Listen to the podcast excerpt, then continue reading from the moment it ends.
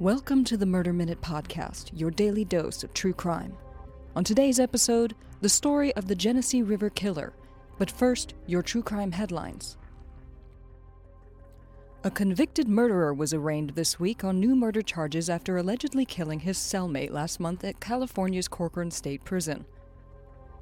Jamie Osuna is already serving a life sentence for the 2011 torture and murder of a Bakersfield woman and will now face felony charges including torture, mayhem, and murder for the death of cellmate Luis Romero.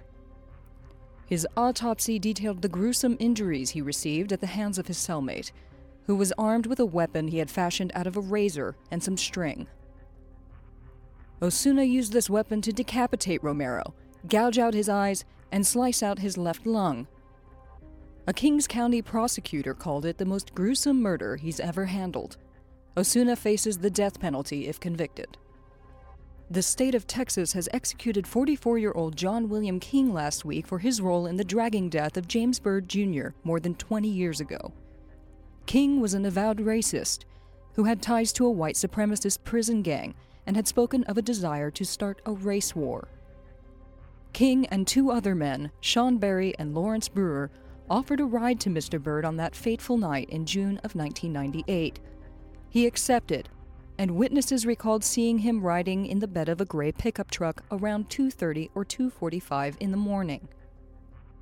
The men are believed to have driven Byrd to a clearing in the woods outside of town, where they beat him, sprayed his face with spray paint, and used a logging chain to bind his ankles before tying him to the back of the truck.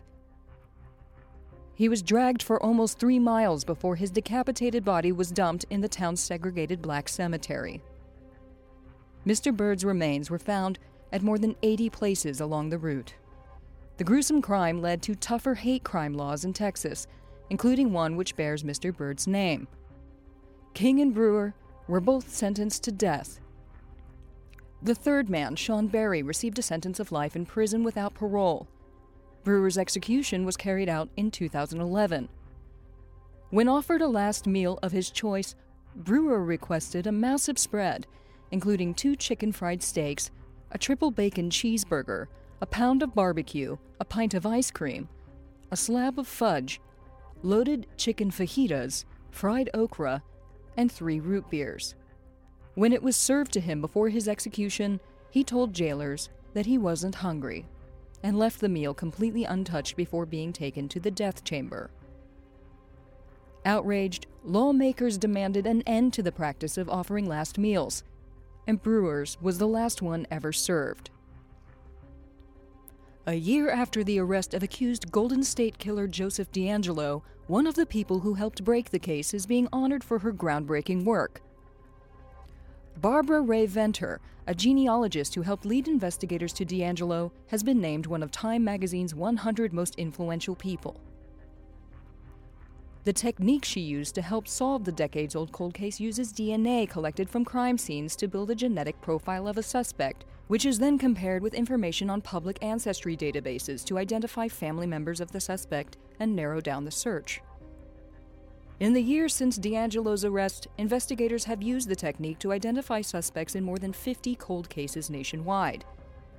DeAngelo's crimes, which spanned five California counties and more than four decades, include the 13 murders and 13 rape related charges he's facing, as well as dozens which exceed the statute of limitations.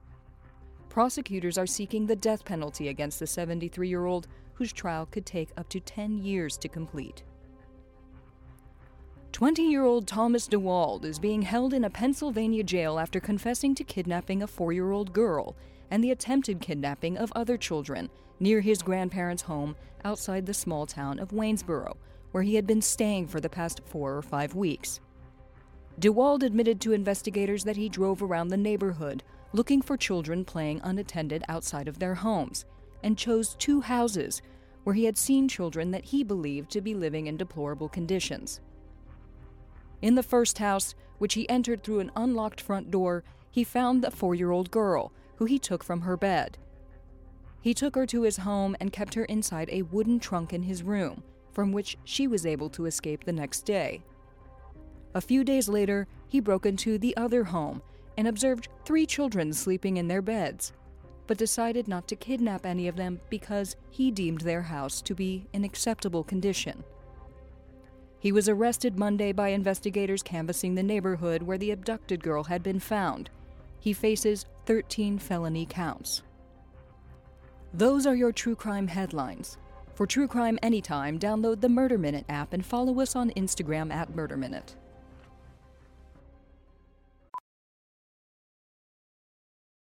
Hey, I'm Andy. If you don't know me, it's probably because I'm not famous. But I did start a men's grooming company called Harry's. The idea for Harry's came out of a frustrating experience I had buying razor blades. Most brands were overpriced, overdesigned, and out of touch. At Harry's, our approach is simple.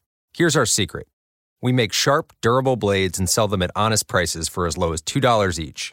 We care about quality so much that we do some crazy things, like buy a world class German blade factory. Obsessing over every detail means we're confident in offering a 100% quality guarantee. Millions of guys have already made the switch to Harry's, so thank you if you're one of them. And if you're not, we hope you give us a try with this special offer. Get a Harry starter set with a five blade razor, weighted handle, shave gel, and a travel cover, all for just three bucks plus free shipping. Just go to harrys.com and enter 8989 at checkout. That's harrys.com, code 8989. Enjoy!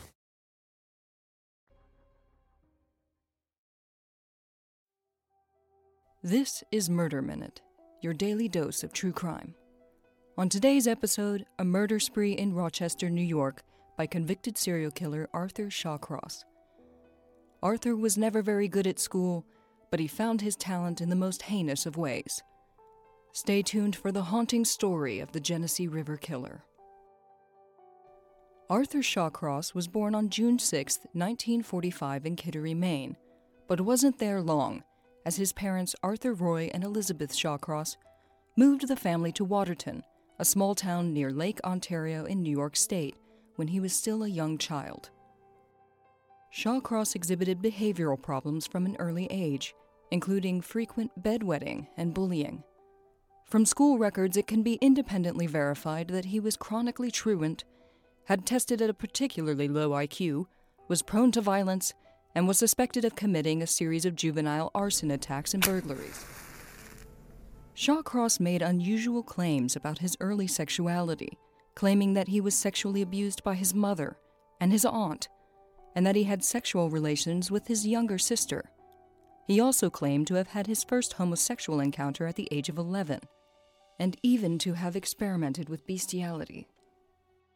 His family disputes these accusations, maintaining that Shawcross had a normal childhood and that he has a history of fabricating stories. There is no way of knowing the reality of his childhood, but Shawcross would prove an unreliable biographer, frequently changing his stories as he was interviewed by investigators and professionals over the years. After failing to pass the ninth grade, Shawcross dropped out of school filling the next few years of his youth with violence and short jail sentences. Receiving his first probationary sentence in December of 1963 for smashing a shop window. Arthur Shawcross married his first wife, Sarah, the following year in September of 1964. The couple then produced a son in October of 1965, but another probationary charge for unlawful entry the following month tore the marriage apart and they divorced soon after. Shawcross gave up parental rights to the boy and never saw him again. In 1967, Shawcross was drafted and served a tour of duty in Vietnam, of which he told elaborate stories about the atrocities he committed, and that he had a combat kill count of 39 when, in fact, he never saw combat. He later boasted that he murdered and cannibalized two young Vietnamese women and several children. When investigated, no evidence was found to support any of his wild and disturbing claims. Discounted as fabrications, authorities say Shawcross killed no one during his tour of duty. On his return from military service in 1968, he was stationed at Fort Sill in Oklahoma. There, he married a woman named Linda who noticed his violent and disturbing behavior, which included burning things. The Army psychiatrist told Linda that her husband derived sexual enjoyment from starting fires. After he was discharged from the Army, Shawcross picked up and moved with his wife back to New York, and divorce shortly followed, as Shawcross began a crime spree of arson and burglary, landing himself five years at Attica and Auburn correctional facilities, where he was awarded release after serving less than two years of his sentence. This early release was granted after he rescued a security guard during a prison riot. In October of 1971, Arthur Shawcross was free and returned to Watertown again, where he secured a job with the Public Works Department and got engaged for yet a third time. A year later, on April 7, 1972, Shawcross took 10 year old neighbor Jack Blake fishing and claimed his first victim. Just a few weeks later, on April 22, 1972, he married his third wife, Penny, who was pregnant with his child. Jack's body was found five months later, showing signs of rape and having been beaten and suffocated, but with no other evidence, no arrests were made. In September of 1972, the body of eight year old Karen Ann Hill was found under a bridge. She too had been raped and murdered. Police found mud, leaves, and other debris had been forced down her throat. Neighbors soon remembered that Shawcross had been seen with Karen near the bridge before her disappearance. And because he had a history of minor run ins with local children, known for spanking and harassing the neighborhood kids, Shawcross finally came under suspicion and was arrested on October 3, 1972. He waited two full weeks before confessing to the murders. Though Shawcross finally confessed to both killings, he reached a deal with police. He would plead guilty to killing Karen Ann Hill, and in turn, no charges would be filed for Blake's murder given the lack of evidence tying him to Jack Blake's death. In addition, the charge for the murder of Karen Ann Hill was also reduced from murder to first degree manslaughter due to extreme emotional disturbance. Shawcross was sentenced to 25 years in prison, and his third wife, Penny, divorced him shortly thereafter. But Shawcross got lucky once again and was approved for parole after serving only 15 years in prison. Prison staff claimed that he was no longer dangerous, but psychiatrists warned that Shawcross was a schizoid psychopath. Shawcross was released in April of 1987 to Binghamton, New York, where many concerned citizens protested his arrival. And for several months, town after town, Shawcross was met with public outcry wherever he went. In June, Shawcross's parole officer finally moved him and his new girlfriend, Rosemarie Wally, to Rochester, New York. Conveniently, this time the parole officer failed to notify the Rochester authorities of the move. Soon after his arrival, Shawcross married his fourth wife. In Rochester, Shawcross took on a succession of menial jobs, and bored with his marriage to Rose, he was soon seeking excitement elsewhere, from prostitutes and his new girlfriend, Clara Neal. In March of 1988, less than a year after getting out of prison, Shawcross began the killing spree that would make him one of the most infamous serial killers in American history. Hunters discovered 27 year old prostitute Dorothy Blackburn on March 24, 1988. Her body was found dumped in the Genesee River with signs of strangulation and bite marks in the groin area. The discovery of the body of another prostitute, Anne Marie Steffen, 28, on September 9, 1989, suggested a link between the victims. She too died of asphyxia, and her body had been dumped in a similar manner to Blackburn's. Her body, however, was found far from the original murder scene, so police discounted the possibility that a serial killer was at work.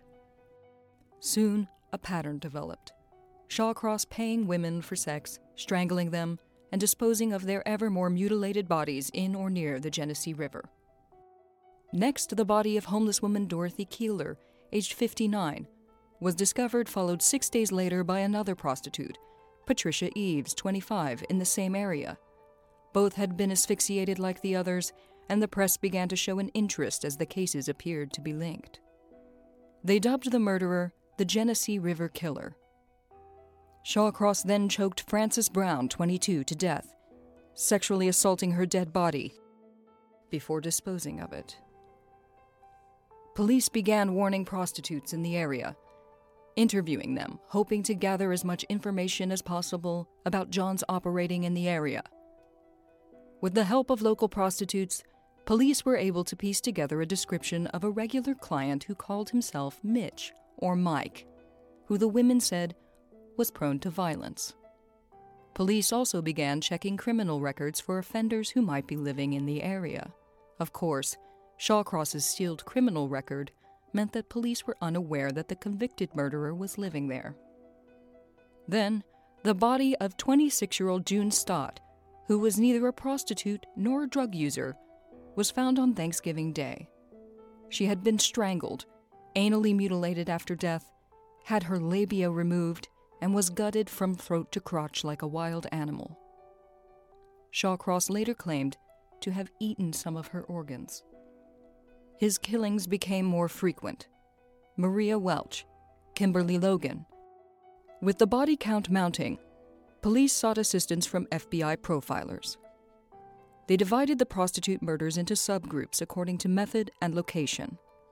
They developed a profile that described the killer as a white male in his 20s or 30s, strong, possibly with a military background, probably with a previous criminal record, familiar with the area, and comfortable enough with the victims that they would enter his vehicle without hesitation. In November, sex worker Elizabeth Gibson got into Shawcross's car in an attempt to keep warm during the cold Rochester winter. Shawcross later claimed that the reason he strangled her was in self defense because she was trying to steal his wallet. The excuse he gave for murdering many of these women. This time he disposed of her body in nearby Wayne County, as by now Shawcross was worried that the police were getting too close to catching him and was attempting to throw them off his trail. The discovery of the body of Elizabeth on November 27th brought a breakthrough. Suspect Mitch, who the sex workers had previously suspected had been seen with Elizabeth shortly before her disappearance. But this brought them no closer to establishing his identity. In December, Shawcross choked Darlene Tripp to death and left her body in a wooded area. No more than a few days later, he returned to Rochester for victim June Cicero.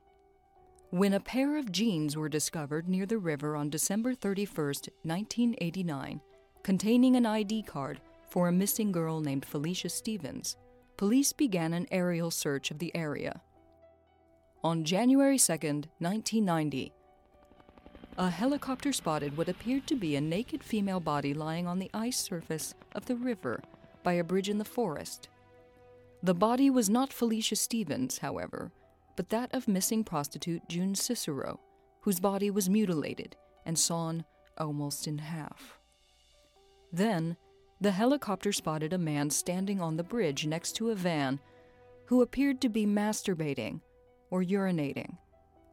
Shawcross had returned to the scene of one of his crimes to relive the pleasure of the murder. Shawcross drove away, but was tracked down via the van's registration, which was in the name of his girlfriend, Clara Neal. When approached, they asked for his driver's license. Shawcross quickly admitted that he didn't have one, and then revealed that he had been in jail for manslaughter. Police took him into custody, where Shawcross revealed the earlier child deaths under questioning and a grandiose account of his Vietnam War service. A photo of him during questioning soon helped to confirm his identity as Mitch, the John the sex workers had suspected, and official inquiries unearthed the reason for Shawcross's sealed record, which prevented investigators from finding him sooner. Still, police were unable to get Shawcross to confess until they confronted him with a piece of jewelry that he had given to his girlfriend Clara Neal that he had taken from the body of June Cicero. When police threatened to charge his girlfriend in the killings, Shawcross confessed, giving detailed excuses about why he had been forced to kill each one. He even admitted to the killings of prostitutes Maria Welch and Darlene Trippi, whose bodies had not yet been discovered. The account of his confession was nearly 80 pages long. Police noted that Shawcross, interestingly, discussed his crimes like he was reciting a recipe, showing no emotion or expression when talking about his crimes. In November of 1990, Shawcross was tried for the 10 murders that had occurred in Monroe County. The 11th victim, Elizabeth Gibson, had been killed in neighboring Wayne County. The trial was a national media event. Shawcross's defense team tried to build a case based on an insanity plea, citing accounts of his upbringing, post traumatic stress as the result of military service, even a supposed cyst on his brain. Psychiatrist Dorothy Lewis testified that she believed he had brain damage, multiple personality disorder, and post traumatic stress disorder. The prosecution, an FBI profiler, and the Army were quick to dispute the claims about his childhood and his military service, casting doubts on Shawcross's insanity claims. The jury took only 30 minutes to deliberate before Shawcross was declared sane and guilty of 10 counts of second degree murder the judge sentenced him to 25 years for each count, a total of 250 years. A few months later, Shawcross was taken to Wayne County to be tried for Elizabeth Gibson's murder. He pleaded guilty and received a further life sentence. Shawcross was held at the Sullivan Correctional Facility in New York State, serving 18 years until November 10, 2008, when he complained of pain in his leg. He was taken to a hospital where he died of cardiac arrest at age 63.